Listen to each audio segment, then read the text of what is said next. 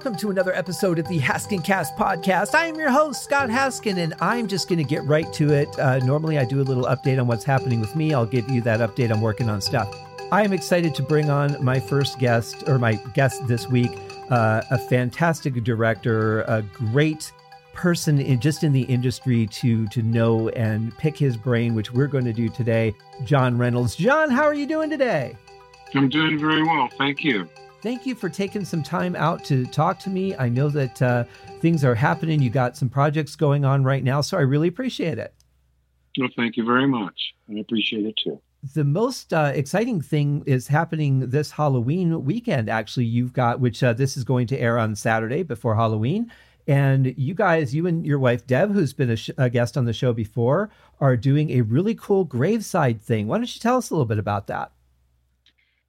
Well, it's a, a fundraiser for the uh, local museum, the Sedona Museum of Natural History, which has in it the basically the history of Sedona, letters and all this. It's just it's a wonderful place, a wonderful group of people, and uh, so they do these fundraising situations every once in a while. And my wife and her partner Sandra, who are the two Lucys have uh, teamed up with them and we're doing Voices from the Grave. So there's going to be people who are buried in the cemetery who you're going to get to meet and hear a little bit of their history, about eight minutes of it, actually. And Sedona and the surrounding area is no shortage of rich history.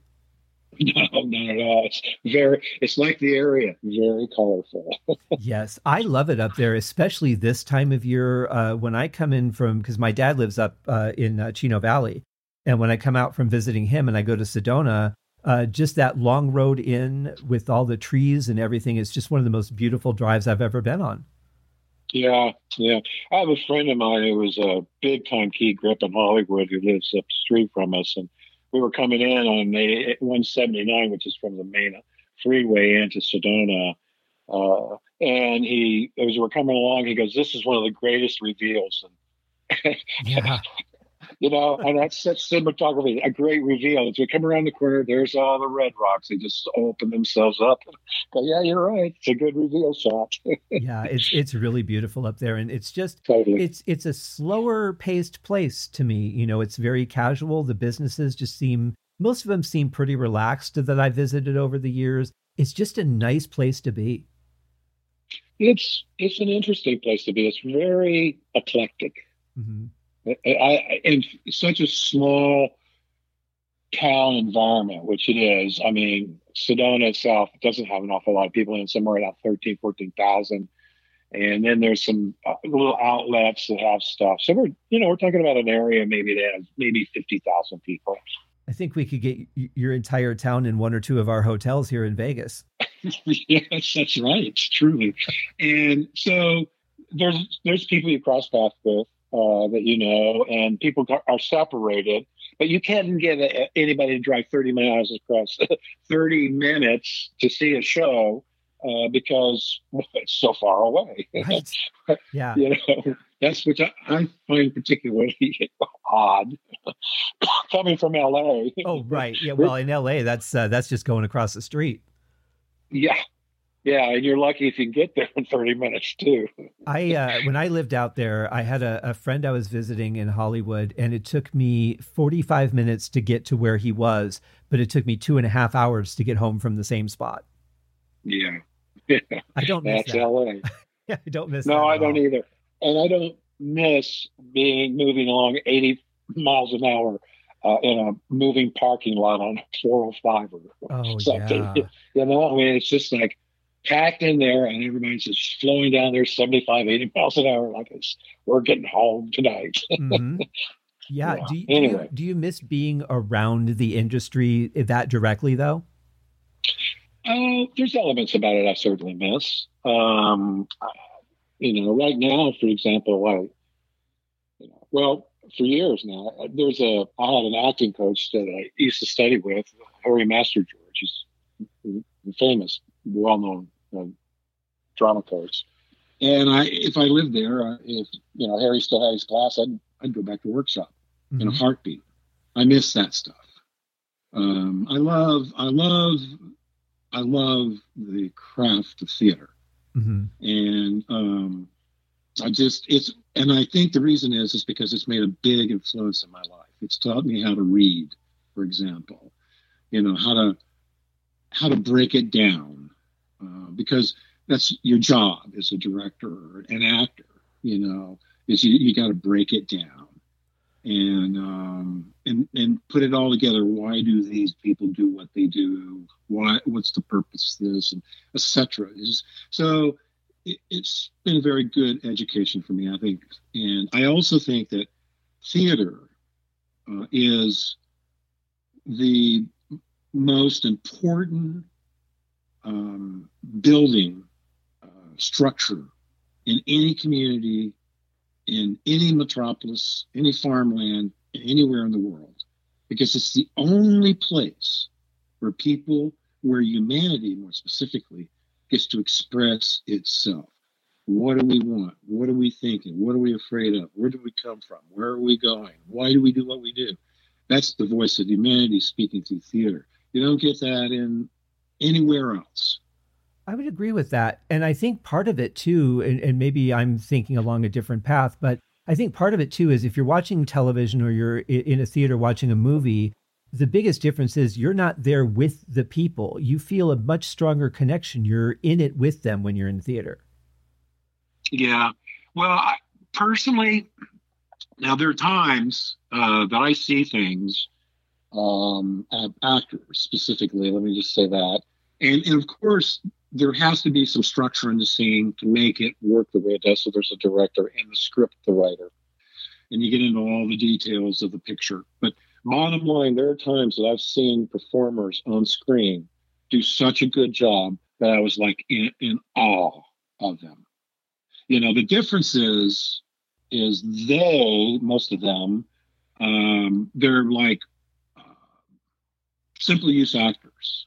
Mm-hmm and on screen, it's simple use because you're not yelling. So you don't have to be exaggerated. You don't have to help people in the theater see things happen. If it's a big theater, moving, pointing to something is, can be lost unless you make it big.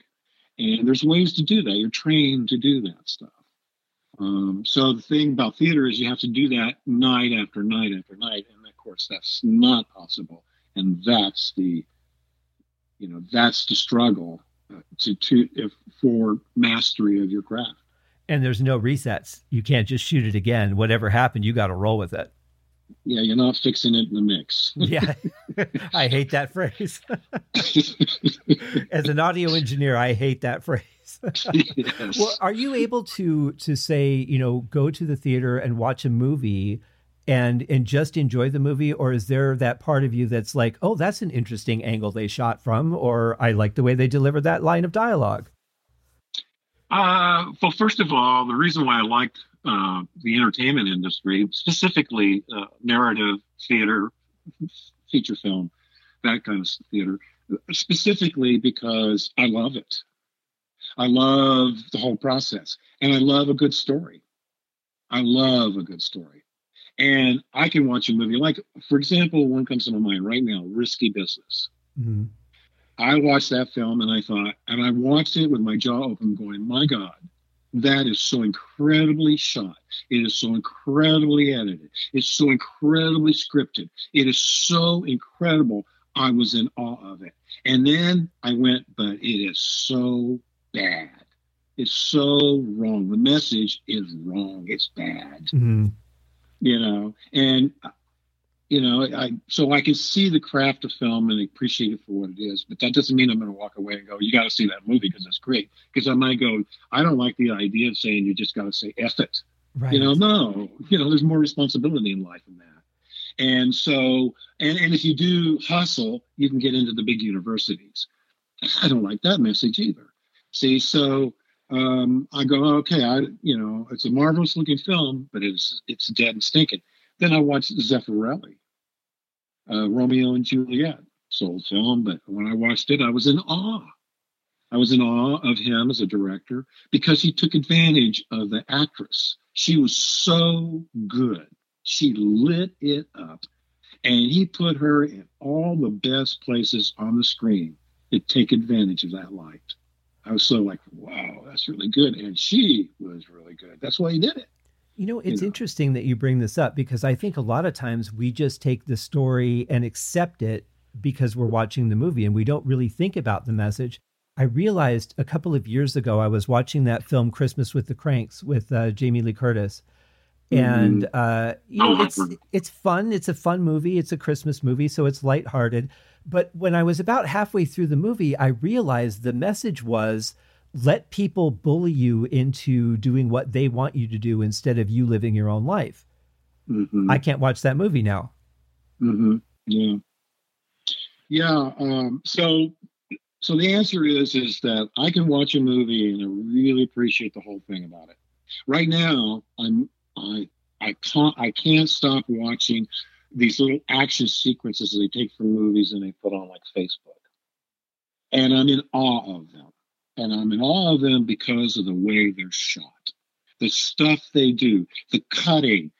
It is, it, it, it's, it's, I know for a fact they storyboard that stuff before they do it. Mm-hmm. There's no way you cannot not storyboard that stuff. They've been doing it for a long while. But the idea of storyboarding a movie is just not something you would do it's a big thing for me. I think storyboarding is an awesome thing. I do it. I do it in a heartbeat. I think it's kind of a lost art, isn't it? I mean, that that used to be a very common thing. Yeah, I think the thing about storyboarding for effects is economical, which is the whole point, isn't it? Uh, yeah. So, so I think uh, you know, you, you know, I did a thing for uh, ABC. Disney had just kind of purchased it, and it was a thing on the reservation. And um, I literally, as a director, I had to. It was it was an it was an interesting experience, I got to say. Uh, but um, where was I going with this? The thing was about it was that I don't, I don't remember where I'm going. I'm sorry. Oh, that's okay. If it comes to you, we'll come back to it. Okay. Uh, um, are you able to watch movies that you've worked on and enjoy them, or, or do you kind of like, well, I spent enough time on that, I don't need to see it again? No, I I I have a hard time going back. Uh, once I've watched it and I've uh, mutilated myself over it. I don't go back and do it again.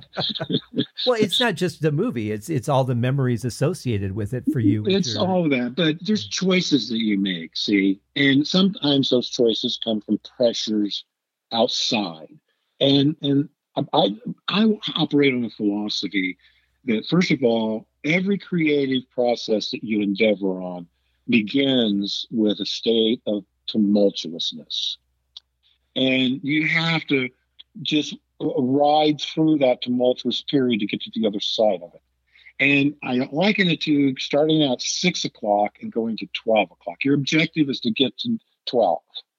And I taught, I believe that once you step off towards 12, at that particular point in time, that project becomes its own entity it takes on its own life because there's other people involved and there's other energies involved. There's all these other things. It just starts taking its own form.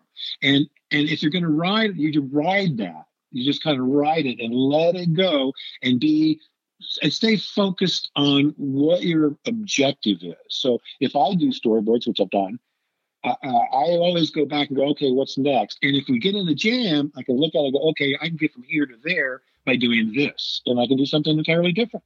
Mm-hmm. You know, it's just another it's another script supervisor tool for me. But, but bottom line, um, you you know you you you straight you focus on that and you don't force it to noon.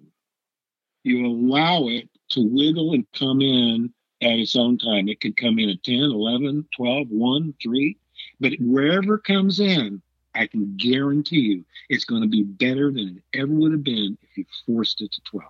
That's so true. And and how many times have we heard some of the best scenes that have been filmed in movies are just they were accidents and it was they happened because the director let the film breathe while they were shooting it. Yeah, yeah, lucky lucky mistakes, lucky accidents. Yeah. Yeah, exactly. Yeah, uh, and t- actually for me, in a way, I kind of live for that. That's the reason.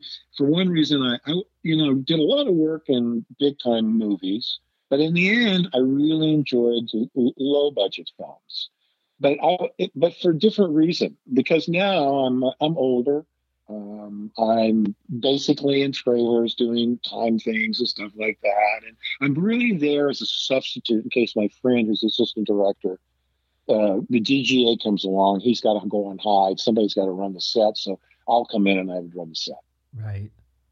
But the reason I liked it because it, the people who were doing it were busting their butts to do something that was against them in many ways, but they were young and they needed it and they wanted to get bigger and better. They wanted to get in the IA. They wanted to get in the big show, and so so you could guarantee that if a problem came up there could be a, a, a, solving of that problem within a few minutes or so, and it would be better than the original idea. I've seen it happen so many times. I trust it emphatically. So that's one of the reasons why I can say, don't push it to 12. Let it go to 10. Let it go to 2. Mm-hmm. Let it go where it goes, but just keep it focused on what it's supposed to do. You know, what are we doing here? I would imagine just keeping the schedule moving is a real challenge because if you oh, do have you know things that slow your production down you only have so much time on a certain set you have to be at the next set at a certain time. That's mm-hmm. got to be a lot of pressure though. Yeah I, uh, here's another one. I got a first day of shooting i get a call from my, in my motel room from the producer uh, no the uh, unit production manager. He says john come down to alan's room uh, we need to cut six pages out of the script. yeah, that's yeah. easy, right?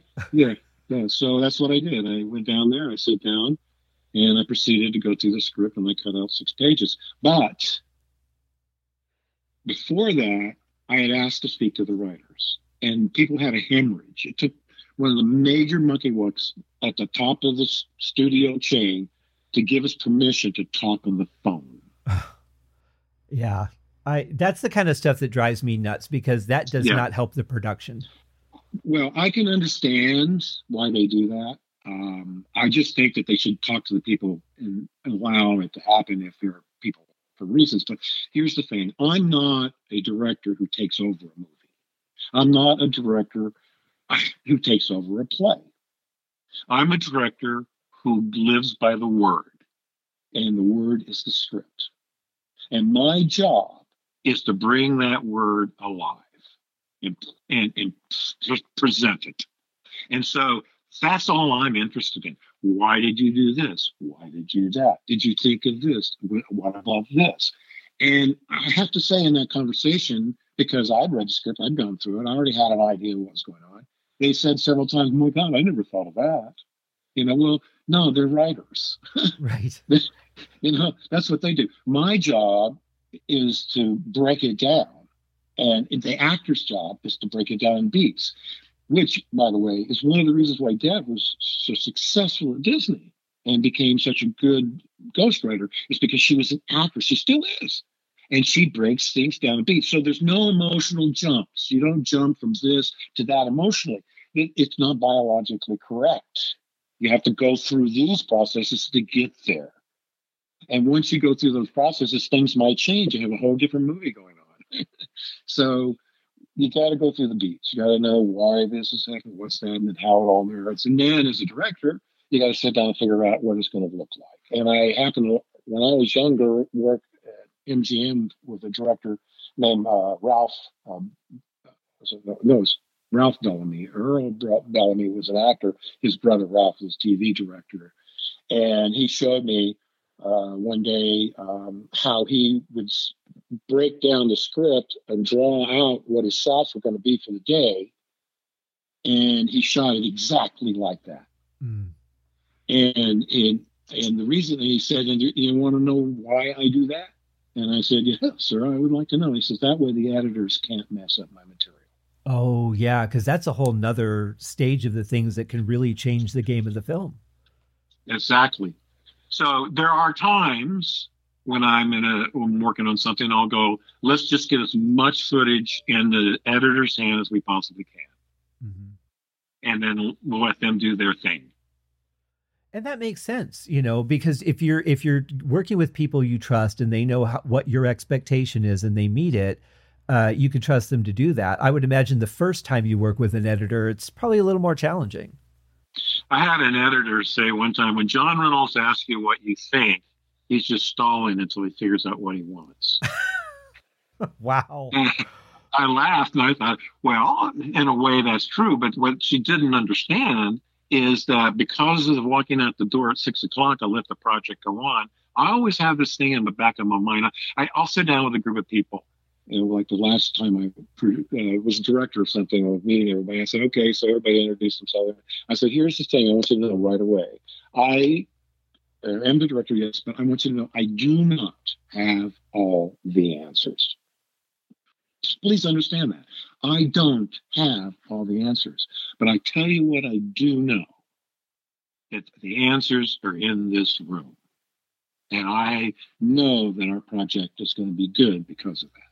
Yeah. And that's the way I feel because I can say to somebody nearby, you know, and it doesn't really make any difference. You know, what do you think? Generally, there's someone involved in the conversation and they'll say something and boom, the idea will just go boom right into my mind. I go, okay, this is it. This is what we're going to do.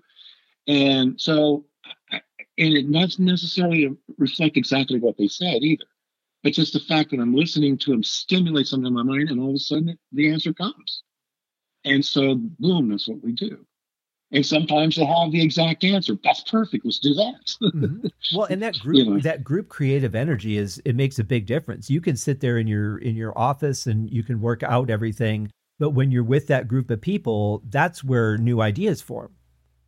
You know, to me, uh, for for theater, for me, rehearsals is everything. Oh yeah. One of my favorite time in rehearsals with the girls is because we're always there's always music involved. As they, you know, they come in and they do vocal warm ups. And the minute we have all our talking and everything like that, but the minute those vocal uh, of vocals set up, they start you know, working on them together and going through the do re mi's and all that right there. That's when it all starts. And I, it just, I just, it just makes me feel so good. And know, to hear that to go, oh boy, this is going to be so good, you know, and, uh, you know, it's just, you know, I just love the work. And the, the difference, of course, is when you do theater, on opening night, you're done. yeah, right. Yeah. yeah, yeah. There's, there's no post after that Yeah, the stage manager takes over the show and, you know, you're done. Yeah, exactly. Uh, you can come be called, called back to look at stuff and things like that. But generally speaking, it's not like in a movie set. You sit there and watch every shot. And you make a decision with everything. Right. Well, another big difference you mentioned is is music because when you're working on a, a play or a musical, you're working with the music as you're doing the rehearsals. Whereas when you're working on a film, there's nothing there. Yeah, that's you know it's funny because in the very beginning, when, before there was sound, uh, they wouldn't have music on the set. Mm-hmm. You know, to help the mood. You know. Well, they used to have a piano player in the theater performing uh, back in the silent movie days. Oh yeah, yeah. They just watch it, look up there, and play. It was you know, it's pretty pretty interesting stuff.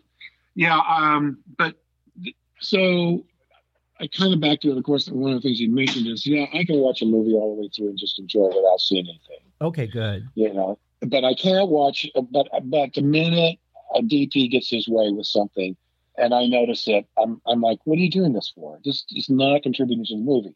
This is some pretty shot. You know, we don't need pretty shots. You know, it's just an establishing shot. Okay, but sometimes they get lost in in their photography, and so the thing you learn is that each department has its agenda. Mm-hmm. And that their agendas, if you leave them on their own, can influence in a lot of wrong ways what you're trying to accomplish as a director. So you need to keep in mind that they have those, you know, those agendas. It goes back to the editor. An editor is really a director who's cutting it up. And so they're going to have those kinds of ideas. That's the kind of conversations you're going to talk about. Let's do a frame, let's do that. Let's cut this. What about if we insert that section here and do this right here? Those kind of conversations you're going to have there. But when you get with a set on a director of photography, you better be there. Um, I remember when I first started out in the studios working on episodic TV, and I was working on a crew, and a TV director would come in on Monday mornings for the new start. On Mondays, there's always a new director, a new episode, and everybody would grab their coffee and follow the DP and the director for to hear the first shot. Mm. And the crew would stand back there and they'd listen to him talk, and from the dialogue, the crew would make up their mind what kind of week they were going to have. They would know by the dialogue between the director and the DP but, and it wasn't the DP because you, you know your DP. You've been working with him every day. It's the director, you know. And what do they know? Right. And then you know, and then then so you have a director. I mean, John. What's his name? He became a big director, John Ursula. Or now. When he first started in television, I have to be there with him. And um, he he shot a scene. He shot a shot. He says, "Okay." now let's do this over here. And director DP goes, no, no, no, no, no, you don't do that. But why not? Because you have to move all of this equipment all over there. And then you're going to do that, and then you're going to move it all back over here. No, that's not the way we're going to do it. What we're going to do is we're going to do all the stuff here now, and then we'll move over there and do all that stuff there. Yeah, shooting television is so different. Oh boy, is it! I, I watched a, a director tell a, uh, t, a cameraman tell a director on uh, a TV series once that uh, he goes, "Well, we're going to do this over here." He goes, "No, you're not." Because why not? Because because we've never seen that wall. Oh, it was right. a long-running TV series, right? They've never seen the wall. We're not going to shoot that because they'll, they'll not know where we are. But it's in their home. But we haven't seen the wall. We're not going to shoot it. So.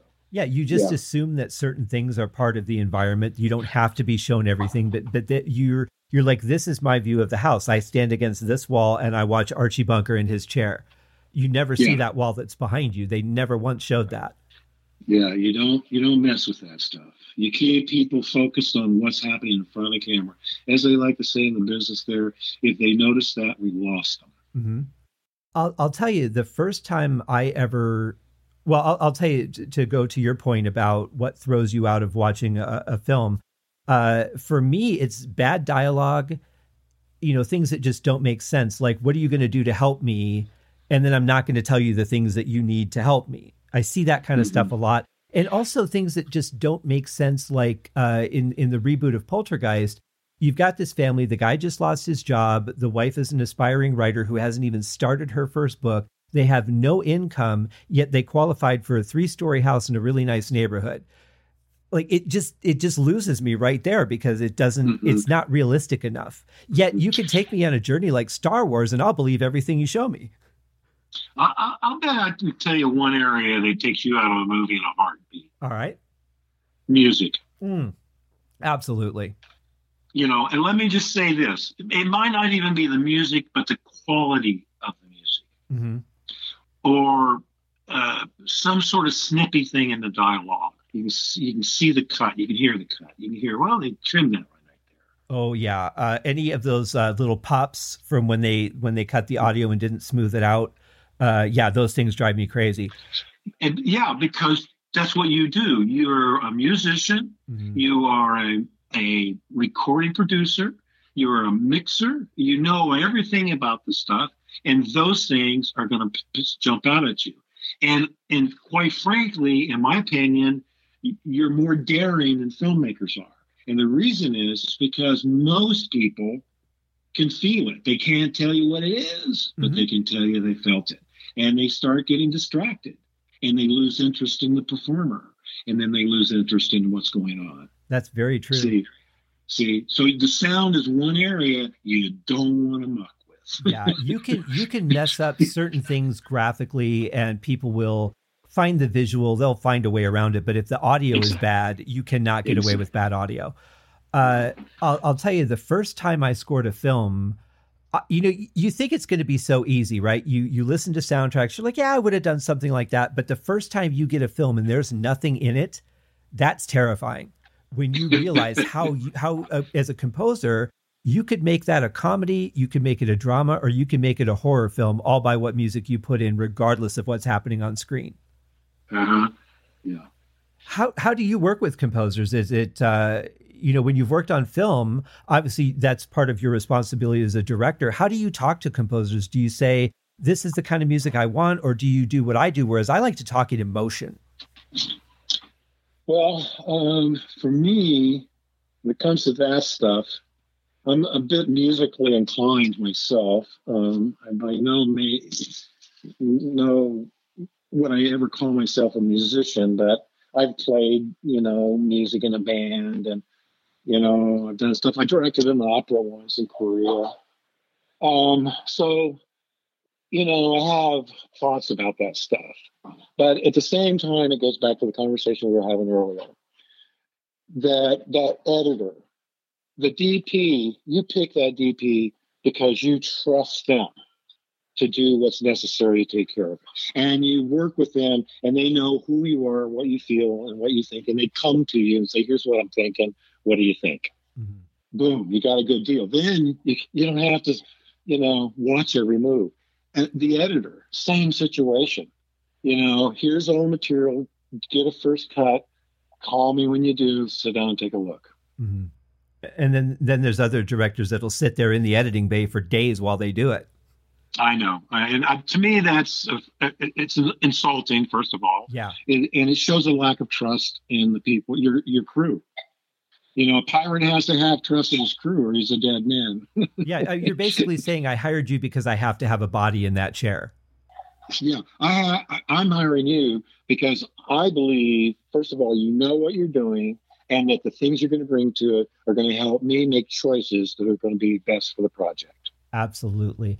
I have one more question for you before we get into a couple of the projects that you've done. Uh, what is your feeling on how much is the actor's performance a responsibility of the director versus a responsibility of the actor? Because I see, you know, actors get awards for their performances, whereas the director might not get an award for directing a film, yet they directed that performance. Where does that, how does that fit together for you?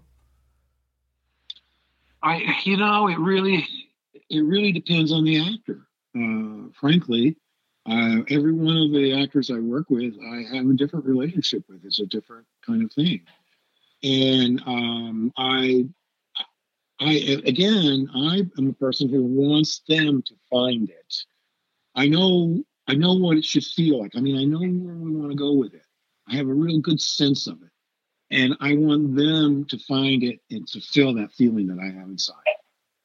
And so uh, sometimes I'm manipulative. Um, and, you know, and, and what I do is I just do a lot of questioning and stuff like that. So the actor really, in my mind, is crafting their performance. Now, if I have somebody that doesn't know the craft, I have to put more weight into, more time and energy, and be more focused on. Um, you know, that's a little different.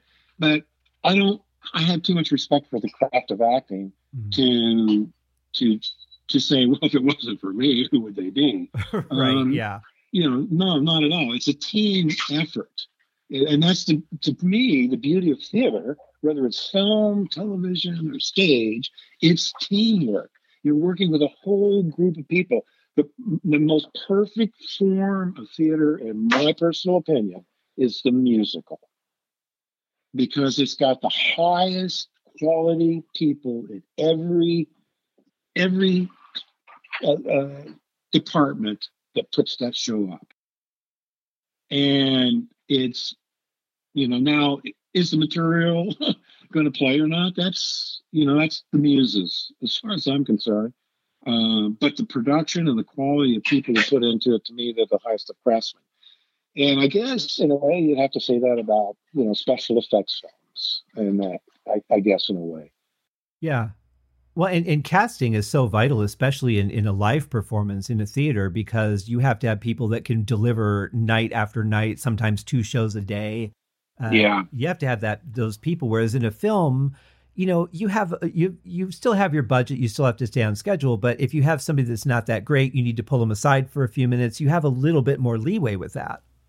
I I had a, a thing, and I worked with this kid once, and uh, so we got to rehearsing the scene we are going to shoot, and we had to do several times because of a couple of technical things before we got around to shooting it. So I had an opportunity to say these lines, and he said them exactly the same every time. Mm-hmm.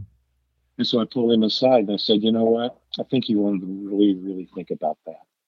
You're saying the things the same time. What that means is you're just saying lines you memorized. Right.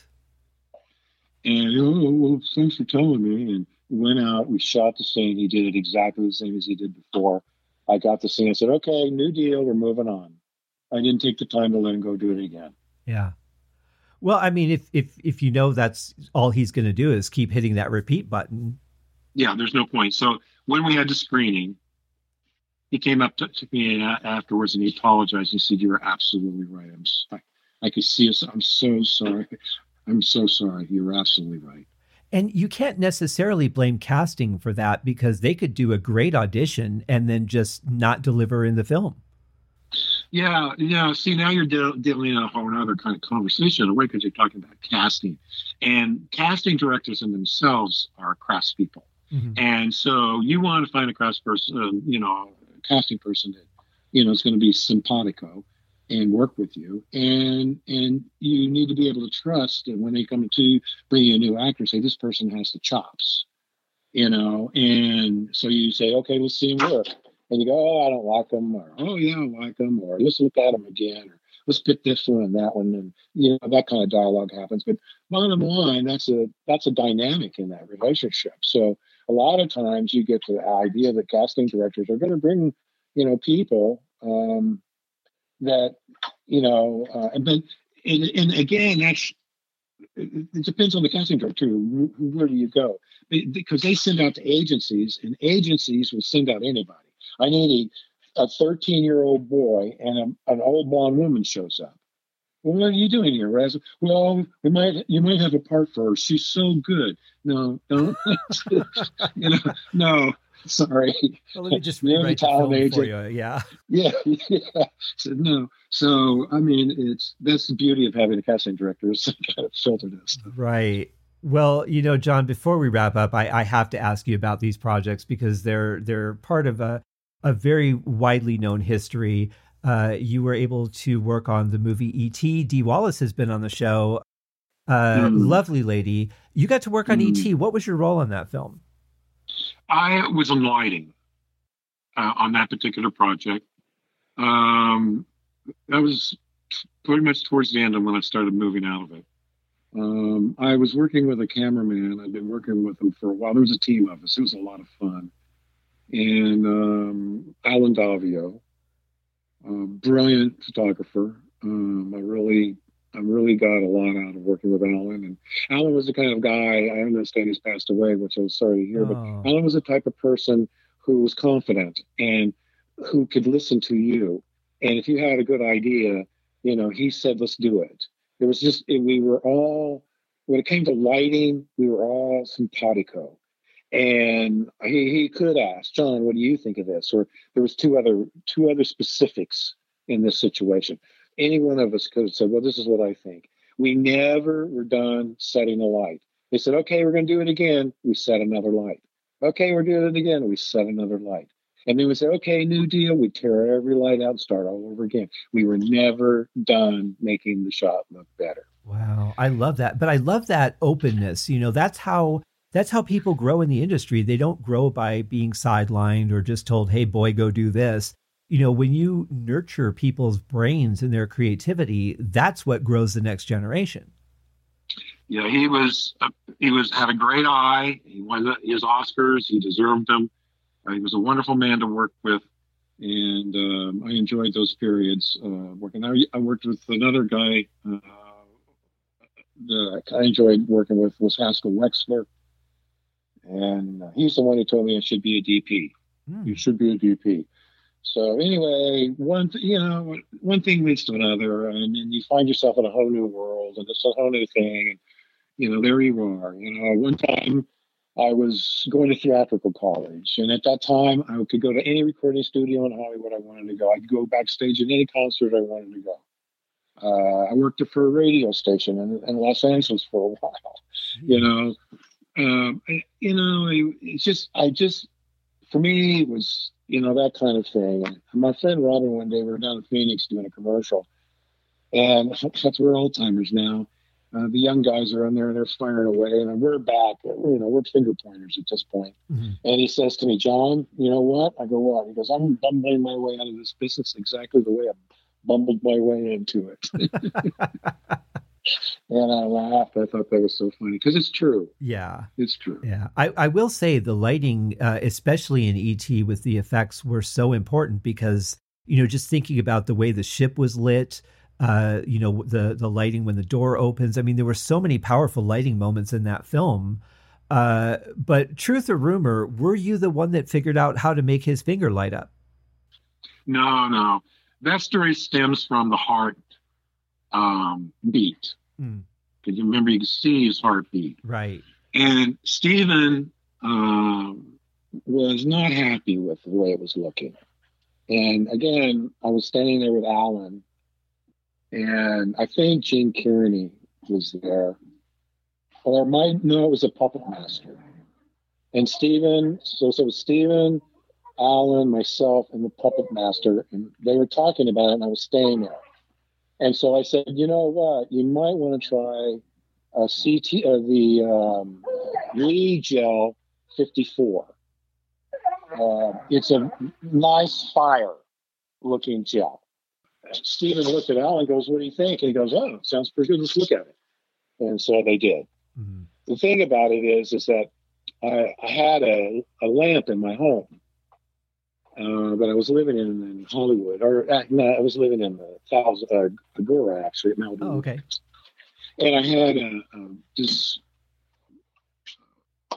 little fire thing, and what I wanted to do is I wanted it to have the color of fire. Mm-hmm. So I asked uh, a famous director of photography who was actually retired, but came out of retirement to, to, to take over for somebody for a film. And I can't remember his name, but at the time he was like the father of cinematography. Wow. and he goes, and he goes, well, I'd use gel 54. you know, he, he told me his Lee gel 54 is a really good one. So I had done it. And I said, yeah, it's a good gel. And so it came up. And so that's how his heartbeat became the color that it did, wow. just because I had suggested the color. So, yeah, that, that puppet was an extraordinary thing. Yeah. Uh, there were times when we would be lighting it and it would turn and look at us because those puppet people didn't leave the, they didn't leave it, and neither did the sound mixer. Sound mixer, only time the sound mixer met, left his mixer was when Steven said, "Okay, cut, new deal." He would walk off the set. Wow. The minute he walked off the set, the mixer would get up and go ahead right on out to the bathroom and then head back and get on his mixer. Why? Because Steven would walk in and go, "Okay, roll camera." well, you got to respect people that are ready to do their job. Well, it, it took me a while, honestly. I, I, at first, it was frustrating because let the guys do their job, and then I realized, wait a minute, they could do their job forever. Look at me. I'm never done. Mm-hmm. Until you say new deal, I'm going to be keep on trucking. And that's what they're doing. They do, you don't hire the best. They're not the best for any, you know, they're the best because that's what they do. They give 125%. Exactly. It's, it's just what they do. And I went, okay, the people are not going to notice that. They're not going to notice the decorating in the back. They're not going to notice this. They're not going to notice that. They're going to, if again, if you notice that, you lost them. It's what's in front of you that they're paying attention to. And I, to Steven's credit, hey, he was right. I agree with him. You know, there's lots of things I didn't like about Steven, but that wasn't one of them. Did you guys know at any point? Did you did you kind of look at each other and say this film's going to be big? Yeah, I went home and told my wife at that time, this picture is going to be big. Yeah, it's going to be a big box office thing. I, am going to jump on you here for a moment. I did a, uh, a film once, uh, a short film. I won a CINE Golden Eagle, and I almost got nominated for Oscar on it. But anyway, wow. um, I was trying to hawk it for a, a 60 minute piece and our feature. And I was at Warner Brothers talking to an executive over there. Young guy with no socks on his loafers with his feet on his desk. And uh, the piece I did was a ecology piece told from a Native American perspective. So what I learned is that becomes a, it becomes an Indian movie. No, it's not an Indian movie. It's a movie. Okay, never mind. Anyway, uh, we used a lot of the animals that uh, uh, Dances with Wolves were using. Same animal person. Steve, Steve, um, well, it'll come to me. Anyway, um, and he and I were good friends because we we worked together on several things, so I knew him really well. Yeah. And that's the reason why I had access to his animals. And we used the wolf, Terry the wolf, and uh, lots of stuff. Anyway, so I heard lots of reports about the film and things like that. Um, so this guy, he says, "Oh, you know, Kevin Costner's doing an Indian movie." I go, "Yeah, I know about that." He goes, "Well, I really hope it's going to be successful." I said, "You want to know what I think?" He goes, "Yeah, what do you think?" I said, "I think it's going to be the biggest motion picture of the year." Mm. He jumped up. I mean, his feet lifted. Bessie sitting there, look, "Why do you do?" I go, "Yeah." You want to know why? He goes, "Yeah." I said, "When you go to the bookstore, do you ever, you know, do you do you ever ask the people who sell the books what people are reading?" I mean, you just don't walk in there and take off the top 10 from New York and go, I'm going to make a movie out of this. Do you ever talk to the people who are selling the books? Ask them. Because if you do, what they're going to tell you, and this was true at the time, is they're buying Native American mythology. Mm. And they're buying American Native mythology because they have no mythology of their own. Native Americans have a mythology in the dirt. Most people here don't. True. And that's important to your, it's just important organically to you. Mm. And so people are reading up on it. They're identifying with it. He goes, Well, I hope you're successful. It was so successful it knocked mine out of being able to be nominated for an Oscar for short film. Wow. Because they didn't want to play favorites. They didn't want to look like they were playing favorites to end in movies. Mm-hmm. well, I'll tell you, working with animals, that's a really gutsy move because there there is so much unpredictability there. Well, I, yeah, no. Um, yes, if you're not used to. I I lived on a ranch. I worked. I was a country boy. Uh, I knew animals, wild and tame alike.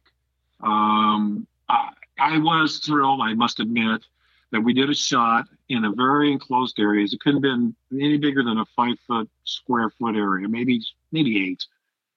And we had a cage backed up into this area that was all surrounded with fence. The camera was outside of it, and myself and Steve Martin, the animal trainer, were inside the cage and they let the wolves in there. And so everybody was protected but Steve Martin and myself, and we were in there with these wolves. Mm-hmm. And I never encountered a wolf in my life until I worked with Steve.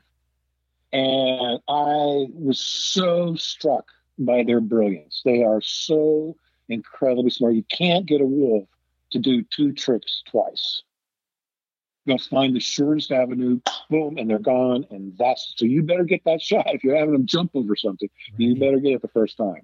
Well, I did. Uh, I did some voiceover dubs for the movie Roar, Melanie Griffith's uh-huh. movie, and uh-huh. all the lions that they had. I mean, lions are. I don't care how trained they are; they're dangerous animals, and there were so no. many of them. I'm like, why would you put a 16 year old girl in this position or however old she was at the time, I, I, I would have been terrified to have been on that set. Well, we had a scene where we had a bear. We ended up with a Kodiak bear, and I called. He called me because John could use a Kodiak instead. He told me that whole story, and I went, "Okay, fine. Uh, let me look at it." And well, he says, "You want to look at it?" I said, "Sure." You always do that. So I went up and I looked, and as I walked up, it was sitting in the cage. The cage was a little about a foot off the ground, but it was sitting on its haunches, on its butt, and it was sitting there at the bars looking, and it was bigger than me. Yeah. Those things are huge. Uh, yeah, I went, okay, that, that'll work. So anyway, we did this sequence. Uh, we did it with Michael Horse. And he's down looking at some tracks, and behind him in the bush, this bear rises up. And he turns around and he sees the bear, and then he starts takes off, starts running.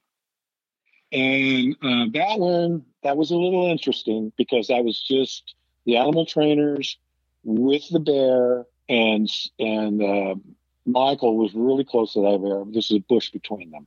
Wow. But when we did the other sequence where he's up in a tree and the bear's trying to, you know, he's below him and he's standing all up and he's, you know, pawing at him. What they did is because we took a long shot of that, is they put a little wire uh, around an area of about 10 feet around the bear and put a battery on it and made it hot, a 12 volt battery that made the wire hot and the bear would not go near that wire. That's smart. But do you have like uh, the, do the trainers stand by with say like a tranquilizer gun or something in case of an emergency? Uh, no, I, um, I've never seen that myself. Um, because generally, a lot of times, you know, you see game and stuff, you don't realize, for example, that they're staked down, for example. Um, and or they're trained to do specific things, which you only have them do specifically. The biggest thing for Steve, for example, is working with deer because deer would do that, but they just might wander off in the forest and you'd lose them. We almost lost one of his deer once. Uh, but they finally got it wrangled back into the, you know, and they got itself back. And they didn't know it wasn't trying to escape. It just right, just wandered off. Dulce do, promenade. Right. and so, yeah. So, but no, um, I've had cats that I've uh, had tranquilized because of sequences that I was doing. Um, I had Michael in a cave uh, with a, a, mountain lion, but the, he was staked. Right. Uh, you know, so there's there are these safety things that, that take place. They're just, you know, they're just a part of the way business goes. So they take time out of your day. You have to calculate that time. You, as a, a first assistant director, your responsibility on set is getting the day's shots done in the can on schedule. Well, I have taken up so much of your time, and I hate to do this, but I've got to ask you about Jaws. It's one of my all time favorite movies. I have seen, as far as I know, uh, I've seen every documentary on this movie, and they really play up how intense the the shooting was because of the actors going on strike and and the budget and everything. Was it really as crazy as they make it out to be? Uh, well, first of all, understand I did not work on that movie. Oh, you didn't? Uh, it no. At that time, I was working on Towering Inferno. Oh wow! But the movie business is a movie is a it's it's a, an industry. It's a community. It's like a town. News travels fast, and you get on a show with people, and they go, oh, "I just finished working on this. I just finished this. You know, I just finished that." And uh, but here's an element of it that people don't recognize Steven got a budget to do the movie, and he got into doing the movie, and he came to a conclusion that what was going to happen was because of the problems they were having, they were going to shelf the film. Mm-hmm. So he went over budget intentionally. In fact, when he did ET, he did it with his own money because nobody would give him the money to do it because he was always over budget. Ah. But he was always over budget because they had put so much money in it, they had to release it. yeah, it's a catch 22. That's, you know, I think, frankly, a, a, a lot of the stuff um, boils down to that. Now, Close Encounters of the Third Kind was different because he had major directors of cinematography working with him. And they they are a card to draw. I mean, it's a wild world out there with those people. And and and they are strong headed. And you do have to you know, have a, a, ring in their nose, or they'll run right over you. The ones that got the, the you know, all the credits and stuff. So you know, uh, they're their own animal that you have to deal with. And so Stephen was so frustrated with that that he wouldn't work with them again. That's the reason why Alan Daviau shot uh, E.T. Interesting. Alan Daviau had gone to college with Stephen and shot Amblin, his short film that he did. Mm-hmm. And then Alan went on to do commercials, which is where I bumped into Alan. And we did a lot of nationals commercials. And then uh, because uh, Steven needed a DP for ET, he called Alan. And so that's how we got there. And we did a few projects with Steven uh, to the point that Alan didn't want to work with him anymore. Wow. It's you know, it's so uh, wild when you find out, you know, all the the different groups of people and who likes who and who won't work with who. Uh, and you know, a lot of it comes down to just how intense these projects get, especially when you're given a big budget. Your the expectations are high that it's going to be a blockbuster, I and mean, the pressures just become tenfold, don't they? Yeah, um, they do, but um, Hmm. Uh, it's it's odd. Uh, it depends on the, you know, it really depends. Uh, it depends on the director, and, and, you can have your production manager, your your first AD. They make a lot of uh, issues up. For example, in this last thing with Alex Baldwin, the crew was walking off. Why? Because they they couldn't handle the first AD. He was a pain in the butt. He wasn't doing things right. He was creating problems. They weren't paying him. Da da da da da. So you know, you got just you know that stuff. But then, if you worked on a Clint Eastwood movie, you would never hear anybody talk loudly at all. Right. They wouldn't yell, "All right, we're rolling back there, quiet." They never would do that. He would fire you. Wow. He would just point his finger, and the AD would say, "Okay, let's roll it." You like a whisper, things were just incredibly quiet on his sets. Wow. And Michael Landon, you look on him, boy, they are in charge. Mm-hmm. You know, and so then when you get into a feature film, then you get you get a director who's a screamer a person who feels that everybody has to be wound tight in order to do a performance. You know, it's like it's like Laurence Olivier saying to Dustin Hoffman once, "Have you ever heard of acting, Dustin?" You know, but Dustin was lying to him, and you know. Yeah. But anyway, uh, yeah. So that has a lot to do with it. And then I, I worked on a movie, uh, Brainstorm. Lost Natalie Wood on that and in North Carolina. We were shooting uh, day scenes at night. Think about that. Yeah. That's how bad it was going. Yeah, that says a lot right there.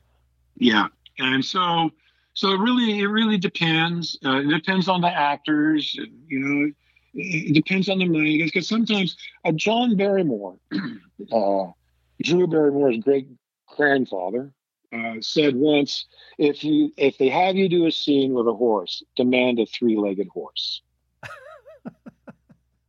And the reason he said it was because you needed to pay attention to them. You, you need them to pay attention to you, or they'll walk right over you. Don't let them do that. Yeah. And then there's the the really oddball situation like Gladiator where they started shooting the film with only 18 pages of script. Yeah, I could see that. That came out to be a fantastic movie. Uh I, I don't know if that's luck or genius or what that is, but uh, they pulled it off. I, you know, um, I, I, don't think it's it's not really either one of them. Actually, it's uh, though it's a little bit of both. But I mean, when you get professional people to do a job professionally, they know a way. And the great thing about the movie business is, is you're solving a new problem every 15 minutes. You're constantly finding obstacles you have to work over. So you get used to jumping over things and doing this and doing that because you got to do it in order to get this done and stuff like that. So those decisions are made fast. Why? Because time is money and you need to get your day's work done. And so everybody's on that beat and everybody's working for that thing. So everybody's working on one focused thing. Now you have the best in the business working on all those departments. Right. You know, you have good coordinators, you have this, it can be done. And also, I I don't know, but I'll be willing to bet you there's some storyboarding went into that one. That would not surprise me. Even just thinking though, from from like a costuming perspective, the amount of uh, you know uh, suits of armor they had to have, the weaponry, uh, it seems like that would be needed months in advance. Oh, the sets. Some of those sets, they were all constructed. Yeah, You know, uh, they went to countries where they could find pieces of it and put it all together, but that's a lot of labor. That's a lot of time. They were ahead of it. Yeah, no doubt about it. That's again, again goes back to the reasons why storyboarding is so good. Because it's just in in England they do that, and you go in in the morning and television is right there on the wall. The whole storyboard for the whole day is, and so as you're a prop master, you can go and look at a frame and go, okay, I need this, this, and this. As a cast as a uh, se- uh, costumer, we're going to need you to do this uh, for the makeup. Oh, this person's in this scene, this person's in this scene. We need to get this and this together, etc. Yeah, So everybody knows it. Yeah, they know ahead. It's not like I mean, in Hollywood we do this call sheets thing, and I can look at a call sheet and I, You know, I had a friend come and visit once, and he, he had another guy with him, and they knew that I had worked in the business, and they were talking about Texas Walker, uh, uh, Walker, Texas Walker, anyway, that Norris thing they were Oh, doing in Norris. Dallas. Yeah, yeah. Mhm. Yeah, so they had a call sheet with them, and the guy goes, "Well, yeah, I even took a call sheet." I go, "Can I see it?" And he goes, "Yeah." And I looked at it, and I learned everything I wanted to know. I knew where the hospital was, how close it was, what the weather was going to be, what time lunch was, how many they were serving, how many vehicles were involved, who all the people were involved in it, you know, what size of crew they had, everything right there in front of me. Uh, interestingly, I've been in the offices for the Bellagio where they do the uh, the the garden in the conservatory, and they storyboard that. Mm-hmm. All the different yeah. sections of that that garden are all storyboarded. They're beautifully drawn uh, with great detail. And then I went and you know after the first one I saw when they actually constructed it, I said this looks exactly like what they had on those pictures. Uh, just amazing. Mm-hmm. So yeah, it's yeah. it's a very important art form when you're doing those functions. I would agree. There's so many little things that go into it. Like I worked on Dinosaur, and um, and I was only there uh, because Tom called me and said, John, you, I need you to come work on this. You need to watch this process because this is where it's going. And so I, I, think you could help. And so I went there and I worked on that that thing. And um, so a dinosaur running, you see all that dirt flying up. Well, those are explosives. Oh, really? and they they yeah they mapped the whole thing out. They took uh, you know stick figures, if you will. Uh, we went out and scouted the location, picked all the places, went back, got the crew together, came back, and uh, we had a surveyor with us who, uh, the first time, surveyed all the shots and everything. So every all the shots were already technically worked out before we came back. And we went back and got the crew in order to facilitate all the things that we we're doing. And so all these shots that we were doing in this canyon, there was nothing in them. The camera was moving, it was pushing in, it was wrapping around, it was doing all these things, but there was no nothing in them. They, were, they put the dummies out in front, get focus, and then they get them out of the way, and boom, they do their shot. Wow. And then go back to the studio in, in LA and get all the footage and hand it over to the CGI people. And then the CGI people would take all those things and they would put them together, and voila, you got a, a, a motion picture. It's amazing, uh, isn't it? Yeah. You know, interestingly, just before we wrap up here, because I can feel that one. Um, Steven Spielberg did a all CGI movie, and they asked him what he thought, and he said, "If I could do all my movies this way, this is the way I would do them." Really? Yeah, and I had to laugh. Why? total control. Mm. See, I would think I would think he would be a director that wants practical effects, that he wants that realism in it. Well, you're you're right. Your instincts are right on that to a point that it's damn right annoying, frankly. Mm-hmm. Um, because all of a sudden now you have a light bulb in the scene that you wouldn't put there for the shot, but you have to have it. And those are these are the kinds of little things that can get annoying to DPs and crews and stuff. Mm-hmm. So yeah, uh, and because he was a director, he insisted and he got it, and we had to figure out a way around it. Yeah, but I noticed in his Abraham Lincoln thing, he did lots of things in there that he would never allow before I, when I worked with him ever. So I go, okay, he's changed. I even thought the last sequence in it was a mistake. Really? Yeah, the last sequence in my mind, you look at that last, they're right in the buggy and they're right away. and you look at that sequence and you watch them, and you can see they made a little mistake, but it worked for them and they the it. And they went, okay, let's keep that one. Hmm, I'm going to have to look for that. Very interesting. I, I think is is it a matter of growing with the technology, or is it a matter of avoiding things you don't want to do because you can work around it now? Well, knowing Steven, I would say it's probably time related. Okay, okay, yeah. we, we don't have time we'll have to do it. Okay, no, let's go. Let's move on. Right. Uh, when I was working on um, Twilight Zone, the movie, we worked on the Kick the Can, which is Steven's episode, and he loaned us to uh, Beard. What's his name? Um, director of, of uh, what's his name? Um, Mad Max. Uh, oh, yeah, yeah. And George. Mm-hmm. And so we did that episode, which was the Terror 2000 Feet, was George and Kick the Can with Steven. And so um, Melissa Mathison uh, was the writer, in theory, and um, she was there. And, and because of Steven's governance, he required his people to be on set. And so she was trapped on set, but she had nothing to do. And she was not happy with it right. um, at all. And so I listened to her and script supervisor. I think I could have been his customer talking. I happened to be there, and um, she was very upset. So we came to the sequence where the boy's crawling out the window, and he's going, "I'm going to stay young and do it all over again." The other people are going, "Okay, we're going to all stay behind." so as he crawls through the window, he has a line, and Steven goes, "Okay, where's my rider?" And they go off to find her, and they can't find her. I've got to get my rider. He's yelling, I want my rider. And she's not coming. Meanwhile, in the back of the set is uh, Clint Eastwood. He's watching all of this. Well, you know, so so here, so l- let me just set this up. Clint comes in while we're setting up the shot.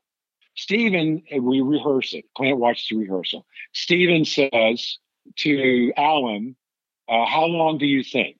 And Steven and Alan, because this is a big issue with them, Alan said 15 minutes. So Steven goes, okay. So he leaves. He comes back in 10 minutes and he starts pacing in the back of the set. Alan, it's 11 minutes. Alan, 12 minutes. Alan, he knew he'd do that. Mm-hmm.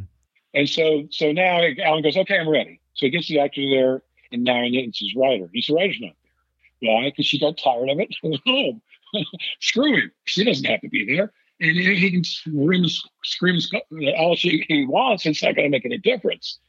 So he finally turns to the actor and he goes, "Say this," and the actor says it. We get the take. He goes, "That was good. Let's go. We're done." he knew all the time what he wanted. Yeah. But he wanted her to come out and do it because he was paying her to do that. Oh, I see. That's all. And so that kind of thing is what bothers crews. Yeah. That's just wasteful. There's no respect for the people that you have. So as to when I watched Lincoln, uh, because I wanted to watch the actor, um, I I noticed things and then I went, my God, what happened? Steven allowed that? You know, well, he did. You know, and I said, oh, okay. So I don't know what happened. I don't know why that was, but knowing him in my mind, um, it was, you know, it was easier mm-hmm. for him some way.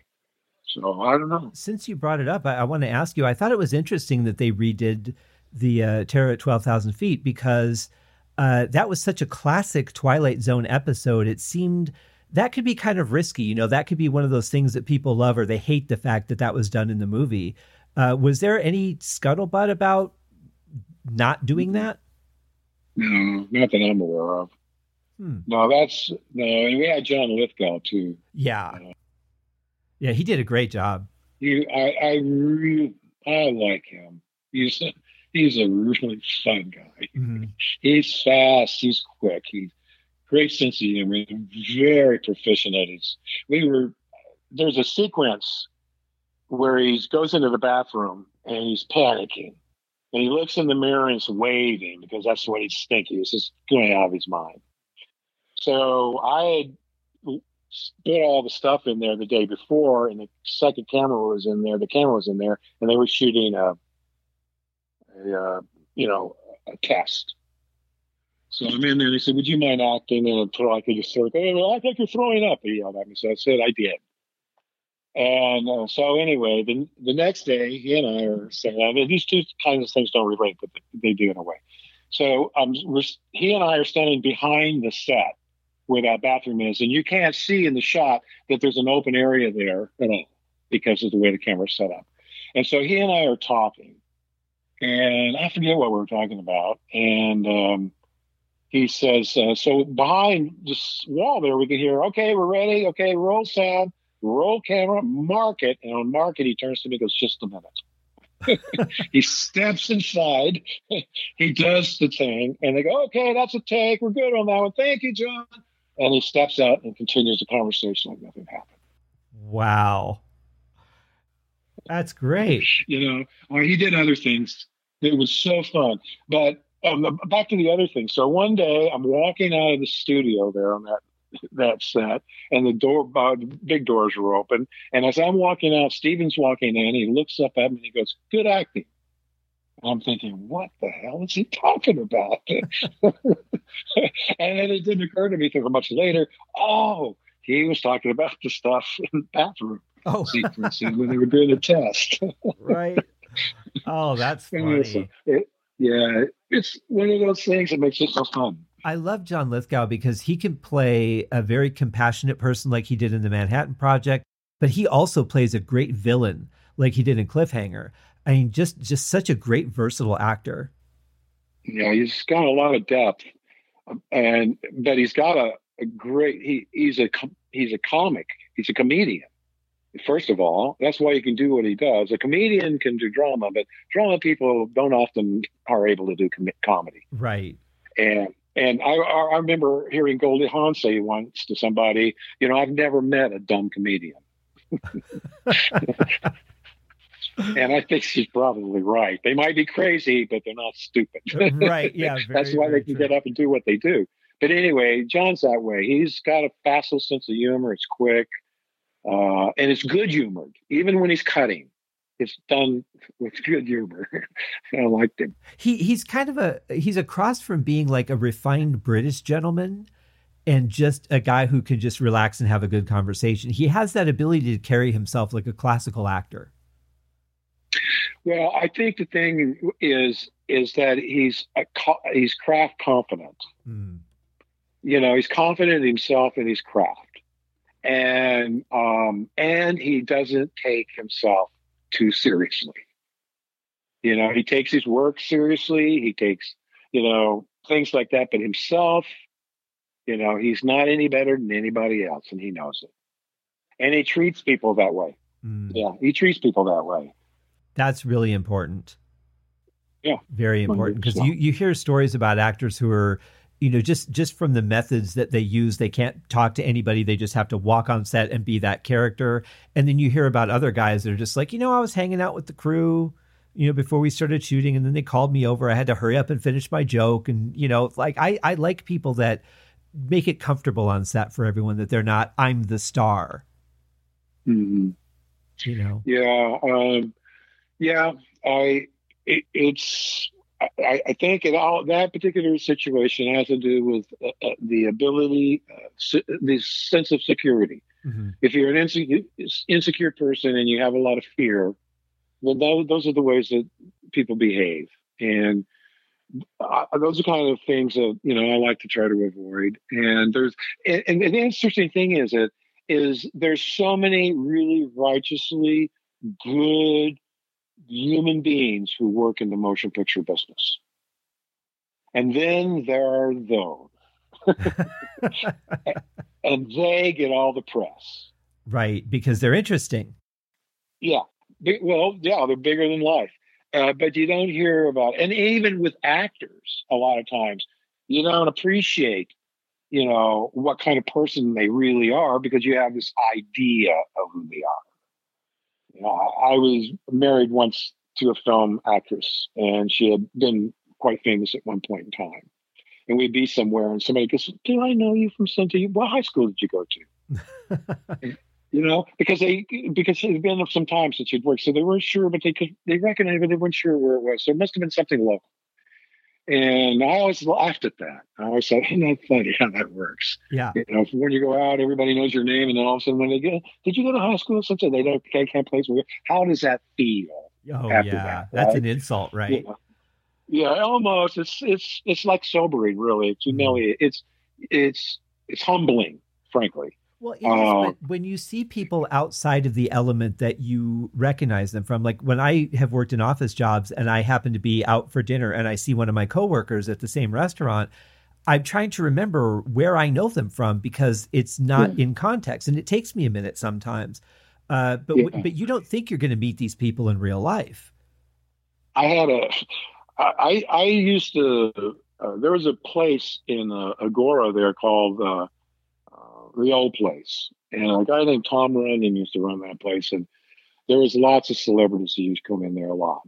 And uh, I knew Jason Robards from there and uh, Steve McQueen, uh, Ali MacGraw. You know, she worked behind the bar some. But so, but I never ever worked with Steve McQueen on anything. I just knew him from there, and I didn't really talk to him a lot. You know, I I had my own thing. So they have theirs, I have mine. I leave that stuff alone. Unless they know me, I know them, oh, I don't bother them. Yeah. So anyway, um, uh, I was late. So only times I've been late to a set, and I was rushing. It was up 26th Fox. There was this big open area there, and I was rushing across. And here comes some guy with a big long beard. I mean, really long and kind of long hair. And I'm thinking, God, I, I know that guy from somewhere. Where do I know him from? And it wasn't until we were right up to each other that I recognized him. And I started laughing at myself for doing the same thing that other people do all the time because I didn't recognize him. Why? Because at at the old place, it's just Steve. Here he had a long beard. He was he was doing enemy of the people, I think, at the time. Oh right, yeah. yeah. And he looked at me like, "What the hell is your thing?" You know. I didn't stop. I wasn't. I was in a rush, and he didn't stop me. Right. Yeah. And I'll never forget that. But yeah, that's the that's show business. it, it is. It's it's an interesting thing because they're you know celebrities have always been like uh, almost like they're they're kept in a different building and they're not allowed to come out and mingle with the public until they're you know they have to do a press tour or whatever. And people think I'll never meet these people. And when they bump into them randomly somewhere it's just this there's that part of the brain that says it can't be that person. There's no way that I would just randomly bump into whoever mm-hmm. it, it is. So there is that mm-hmm. that moment of denial I think that goes on with a lot of people uh, for me, I've mm-hmm. never been a person that's been, you know, big on hobnobbing with celebrities per se. I like to thank the people who have entertained me, who have given me some kind of influence in my career, uh, whether it be as a musician or as a writer. You know, to be able to, to say thank you for everything that you've given me, that's a big deal to me. But I understand, mm-hmm. you know, celebrityism. It, it, it, I think it's just taken very far in this country. Mm-hmm.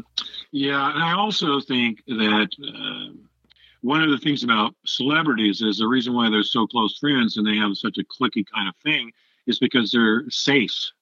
Uh, fans uh, can be extraordinarily dangerous, and my own personal experience with it, and my own personal feeling is the more intelligent they are, the more dangerous they are. Oh wow! I'm going to start acting really stupid from now on. well, no, yeah, I mean, there's you, you, you know, but the thing is, an intelligent, you know, a smarter fan they're, they're a fan for a reason, and they want to get in good. So uh, they start doing what they do, what all fans do, but they're just more clever at it. And they have a more subtle way of being, and they can work themselves into your life, and they can create disturbances. Yeah, I've been, I've been through that one myself, so I understand it. Yeah, that's very you know, true. You know, but but I think that people tend to look at the character and think that the actor is that character. Yeah, that's true. And that's that's where it goes wrong. You know. What's the actor's name that was in Airplane? That handsome Les- Leslie Nielsen. No, no, there's a young star. The other. Oh, um, played Robert. Um, we were. I mean, he and I were sitting next to each other in a bar on uh, Santa Monica Boulevard once. I just happened to be sitting with him, and we were talking and he, I had a, a, jacket on. It was a really nice football-like jacket, but it was from a, a dojo uh, for uh, Taekwondo, where I was studying Taekwondo. Mm-hmm. And so we are talking a while, and he looks at me and goes, uh, "Can I ask you a question?" I go, "Yeah, sure." Because do you feel safe wearing that thing? And I, I look, I go, "What do you mean?" He goes, "Oh, I mean, like that's almost like an invitation to get tried, wow. to be tested." And uh, I thought about it and I realized that I'd had another experience where I was working on a show downtown and an LA police officer gave me one of their LAPD hats, baseball caps, which I, I wore baseball caps all the time. And so I wore this one to call to Oregon, actually. But one day I was out with my then wife and our son, and uh, there was a little circus thing, you know, one of those little carnival things in a parking lot. So we decided to take the boy over there and do that. And boy, whew, it was ugly. Wow. Because I had that LAPD hat on. I got looks. I got suggested comments. I mean, there was people who looked at me with just hatred. Mm. And I went, whoa, you know what? I think you need to be careful what you wear. Yeah. Unless you're looking for a fight. You know, in Texas, they, oh, never mind, I won't get into that. anyway, you gotta, you gotta yeah. be careful. Yeah, and, and you know now that we have the internet and everyone has a forum for hatred, it's just you know it's it's become an exponential thing, and it's one of the reasons that I am not on it very often. Yeah, you know. Uh, I think the actor you were talking about was it Robert Hays? It might have been. Might have been. I don't remember. I didn't work on the film. Uh, yeah. You know, I I had I I didn't know him. I, I knew who he was when I when we were talking because I recognized that you know the movie was not too long out. I don't even know how we came to be sitting together actually, but we were at the bar mm-hmm. and uh, talking, and uh, yeah. Very cool. Well, John, I could talk to you for hours. I mean, I've had such a good time with this conversation. Uh, you're gonna have to come back before the show's over and uh, and and tell us some more about how this all works. I think you've got such fascinating insight from your experiences, and it's it's really unique because people are so guarded these days. They're afraid that if someone hears them say this, then they're not going to get hired. And uh, it, it shouldn't be that way. We don't solve problems unless we have open dialogues like you and I have had today.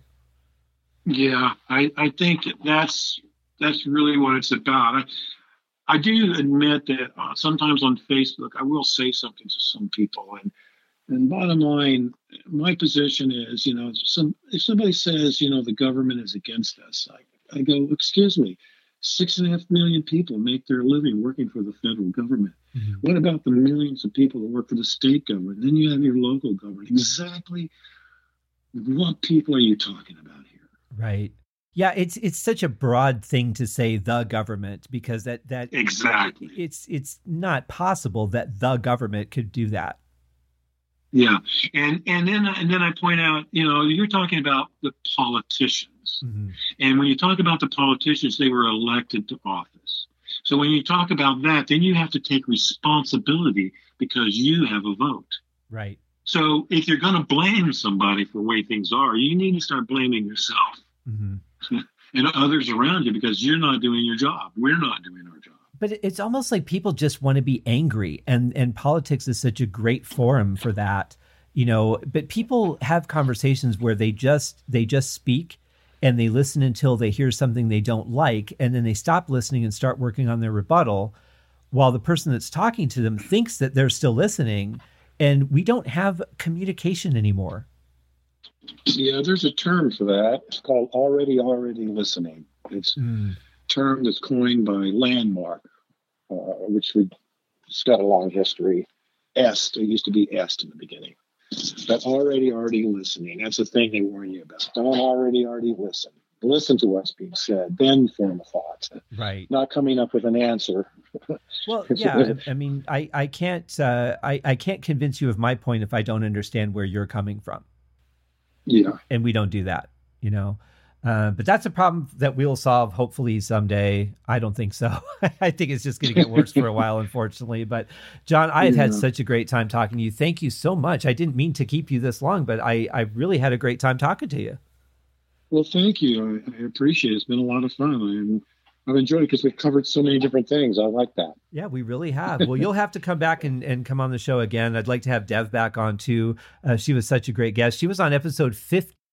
Yours will be, I think, 192. Uh, wow. And uh, we're doing 300 on this show. So we got a ways to go yet. Great. Okay. I look forward to it. All right. Well, you take care, my friend. We'll we'll talk again soon. Have a great time Saturday night with Voices from the Grave. If you guys are hearing this and you're in Sedona, get down there and check it out. Thank you. Good night and thank you. Take care, John. Bye bye. Yeah. What a great guest. That's probably one of the best interviews I think I've done on this show. And you know, it may have seemed like I was pushing towards a closing at a couple points during it, but I've tried to keep the episodes to like 30 to 45 minutes. But what I found is that these conversations are just so good that I really don't want to cut them off. I want to explore more things. You know, I want to dig deep into some of these conversations and topics. And uh, I'm really glad that we kept going. Uh, I certainly appreciate John's time. I tried to be respectful of my guests, but there was just so much to talk about. So thank you, John, so much for being on the show.